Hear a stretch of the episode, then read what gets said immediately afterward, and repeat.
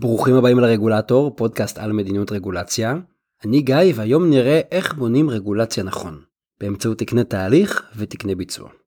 עיקר הדיון סביב רגולציה עוסק בשאלה האם המדינה צריכה או לא צריכה להסדיר תחומים מסוימים. למשל, האם צריך להטיל פיקוח מחירים על גז? האם לאסור על פרסום סיגריות? האם לחייב נהגים להתקין מערכות התראה ברכבים? בשנים שבהן אני עובד בממשלה, למדתי שהעיצוב של תוכן הכללים לא פחות חשוב. יש כל מיני דרכים לקבוע כללים. הציבור הרחב וגם רבים מהרגולטורים לא מכירים את הכלים השונים שקיימים כדי לבנות רגולציה. ולדעתי אחד הדברים שהכי חשוב לדעת ולהכיר הוא את ההבדל בין תקני תהליך לתקני ביצוע. אלה ממש אבני הבניין שלנו כשאנחנו ניגשים לבנות רגולציה. תקני ביצוע קובעים תוצאה נדרשת. לעומתם תקני תהליך קובעים את התהליך, קובעים איך לפעול ממש. תקני ביצוע ותקני תהליך יכולים תאורטית להביא לאותה תוצאה. אבל מה שחשוב הוא ההשפעה של הרגולציה, איך אנחנו משיגים את התוצאה. כמה הרגולציה עולה למשק וכמה היא מתאימה לחדשנות ולהתפתחויות עתידיות בלתי צפויות. בפועל יש הבדלים ופערים אדירים בין תקני ביצוע לתקני תהליך. בואו נתחיל עם תקני ביצוע. תקני ביצוע מגדירים מטרות או יעדי ביצוע. אלה יעדים מדידים שהמפוקחים חייבים לעמוד בהם. הפיקוח מבוצע באמצעות מדידת הביצועים בהשגת התוצאה הרצויה. זאת אומרת הרגולטור מגדיר יעד, והמפוקחים חופשיים להגיע אליו איך שהם יבחרו. אופן הציות גמיש, בתנאי שאתם משיגים את המטרה. תקני ביצוע מבוססים בדרך כלל על מחקר של הסיכונים, שלפיו אנחנו קובעים מה התוצאה הנדרשת. כמובן שזאת תוצאה נדרשת שגם אפשר לעמוד בה, שהיא אפשרית, מבחינה טכנולוגית, לוגיסטית וכלכלית. תקני ביצוע יכולים להיות מחמירים או מקלים, והם נקבעים תוך התחשבות באפשרות המעשית לעמוד בתוצאה. כי הרי אין טעם לקבוע חוק שאף אחד לא יכול לציית לו. ניתן דוגמה. בפיקוח סניטרי על מפעלי מזון אנחנו נקבע את הרמה המרבית של חיידקים במזון שאת הרמה הזאת אסור לעבור. ואז המפעל רשאי לתכנן את תהליכי הייצור שלו ואת הבקרה איך שהוא רוצה, אבל התוצאה הסופית חייבת לעמוד בתקן הביצוע שקבענו. עוד דוגמה, אה, כיבוי אש למשל, אנחנו מגדירים שיש לנו איזשהו בניין משרדים ואנחנו מגדירים שאפשר לפנות ממנו 100 אנשים בתוך איקס זמן, נניח 100 אנשים בדקה. הרגולטור לא קובע איך הפינוי ייעשה או איך הבינוי יתוכנן. אתם רוצים הרבה חלונות, מעט חלונות, אתם רוצים גרם מדרגות חירום 1 או 10, אתם רוצים הרבה ספרינקלרים, אתם רוצים לזרוק את האנשים מהבניין עם בנג'י, לא אכפת לי. כל עוד אתם יכולים להוציא אותם בצורה בטוחה תוך הזמן שנקבע, תעשו את זה איך שאתם רוצים. אז אלה תקני ביצוע והאלטרנטיבה היא תקני תהליך. תקני תהליך לא מגדירים תוצאה, אלא הם מתערבים לנו בתהליך. הם מגדירים תכנון הנדסי, שיטות עבודה, באיזה חומרים להשתמש, או טכנולוגיה ספציפית שאני חייב ליישם, וזה במטרה כדי גם בסוף לשפר את הביצועים. אבל תקני תהליך מתמקדים בעצומות, בתהליכים ולא בתוצאות. הגישה התהליכית פחות גמישה, משום שהיא מחייבת לקיים פעולות מוגדרות באופן ספציפי. היא פחות מאפשרת גמישות, היא פחות מאפשרת תחרות ולכן גם פחות מאפשרת חדשנות. תקני תהליך יכולים להיות גמישים במידה חלקית אם הרגולטור מגדיר מספר אפשרויות. למשל, כמה טכנולוגיות שמותר להשתמש בהן, או כמה חומרים שמותר להשתמש בהם. אבל בדרך כלל רגולטורים מעדיפים לאמץ תקן מחייב אחד ולהיצמד אליו. תקני תהליך מאוד מאוד נפוצים ברגולציה הישראלית. הם לא מגדירים את התוצאה שהרגולטור באמת רוצה להשיג, אלא כל מיני הוראות לגבי התהליך, לגבי הדרך, שאמורות לקרב אותנו אל התוצאה המיוחלת. כמובן שהתוצאה בדרך כלל לא מוגדרת באופן מחייב. התוצאה היא אגב שיכול להיות שאני עושה, עומד בכל ההוראות של הרגולציה אבל לא מגיע לתוצאה, אז לא עשינו שום דבר. אם נסתכל על הדוגמה הקודמת של מפעלי מזון, תקן תהליך יקבע את תהליך הייצור, את סוג המכונות שיש לרכוש. כל כמה זמן צריך לנקות את מוצרי המזון, את המפעל, את הרצפה שלו, איפה יוצבו העובדים על הליין, איך מנקים את כלי העבודה, האם פס הייצור יהיה עשוי מאלומיניום או מחומר אחר.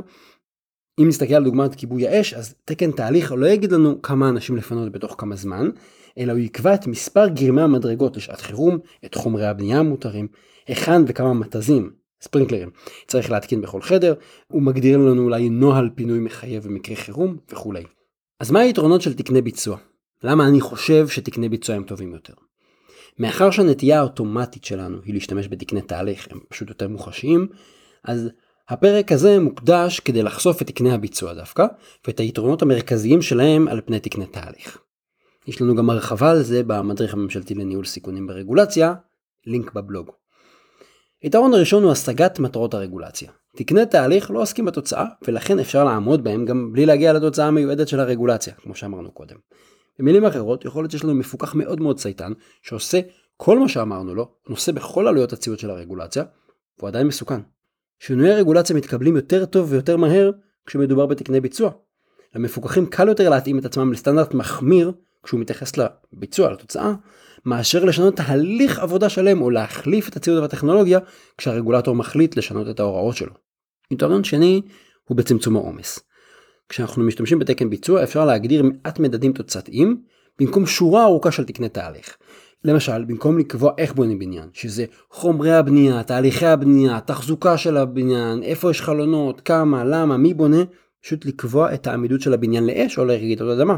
או במקום לקבוע את כל תהליכי ושלבי הייצור במפעל, שזו רשימה אינסופית, לקבוע את הקריטריונים של המוצר הסופי, של מה יגדירו מוצר סופי בטוח. בעצם אנחנו יכולים לצמצם את מספר ההוראות כשאנחנו פוגעים בדיוק בנקודה שאנחנו רוצים להשיג. כשאנחנו מדברים מסביב, יש לנו הרבה יותר הוראות, הרבה יותר עבודה גם לרגולטור, גם למפוקחים. יתרון שלישי שקצת הזכרתי הוא בחדשנות ובתחרות. כשאנחנו דורשים מהשוק להשיג תוצאות ולא רק לקיים תהליך. למפוקחים יותר קל לאמץ טכנולוגיות חדשות ולהסתגל לשינויים. תקני ביצוע מאפשרים לממשלה לפקח על השוק בלי להעדיף טכנולוגיה ספציפית ובלי לבחור טכנולוגיה ספציפית. לכן תקני ביצוע מקדמים אחריות של השוק, מעודדים חדשנות ותחרותיות.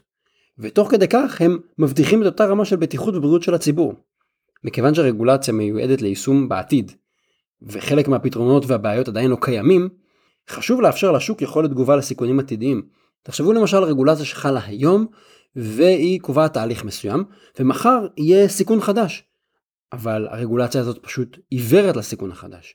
אם היה לנו רגולציה שמבוססת על, על הביצוע, המפוקח היה מתאים את עצמו כדי להתמודד עם הסיכון החדש.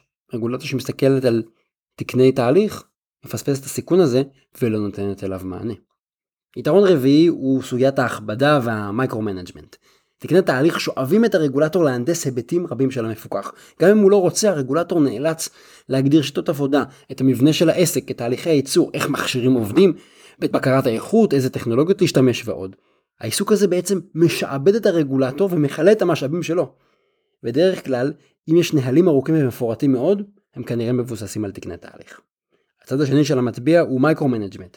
תקני תהליך גורמים לרגולטור ממש לנהל את העסק. אם אני קובע את תהליך העבודה של המפוקח, את החומרים, את המבנה הארגוני שלו, את ההכשרות לעובדים, את הטכנולוגיות, כל הדברים האלה, הם מתחילים לנהל לו את העסק. אני כרגולטור לא רוצה את זה, המפוקח בטח לא רוצה את זה.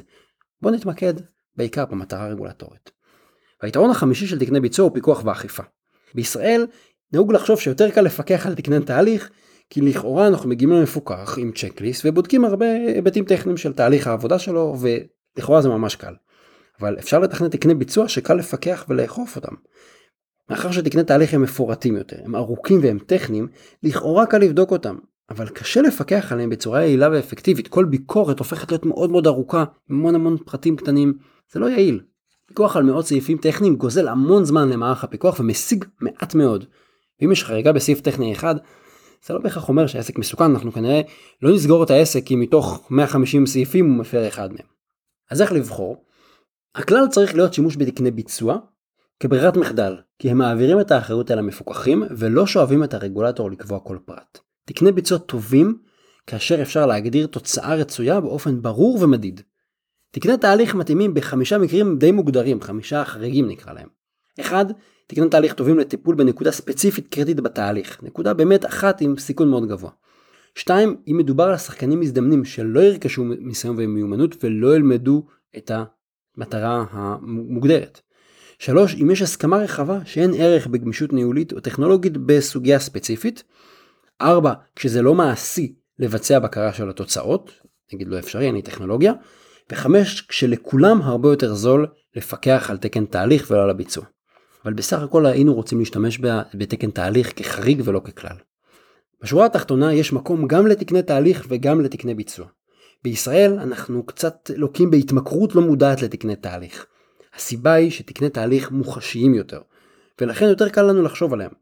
הבעיה היא שהם לא נוגעים במהות של הרגולציה, ולכן יש סכנה שהמפוקח יעמוד בהם בלי להשיג את התוצאה.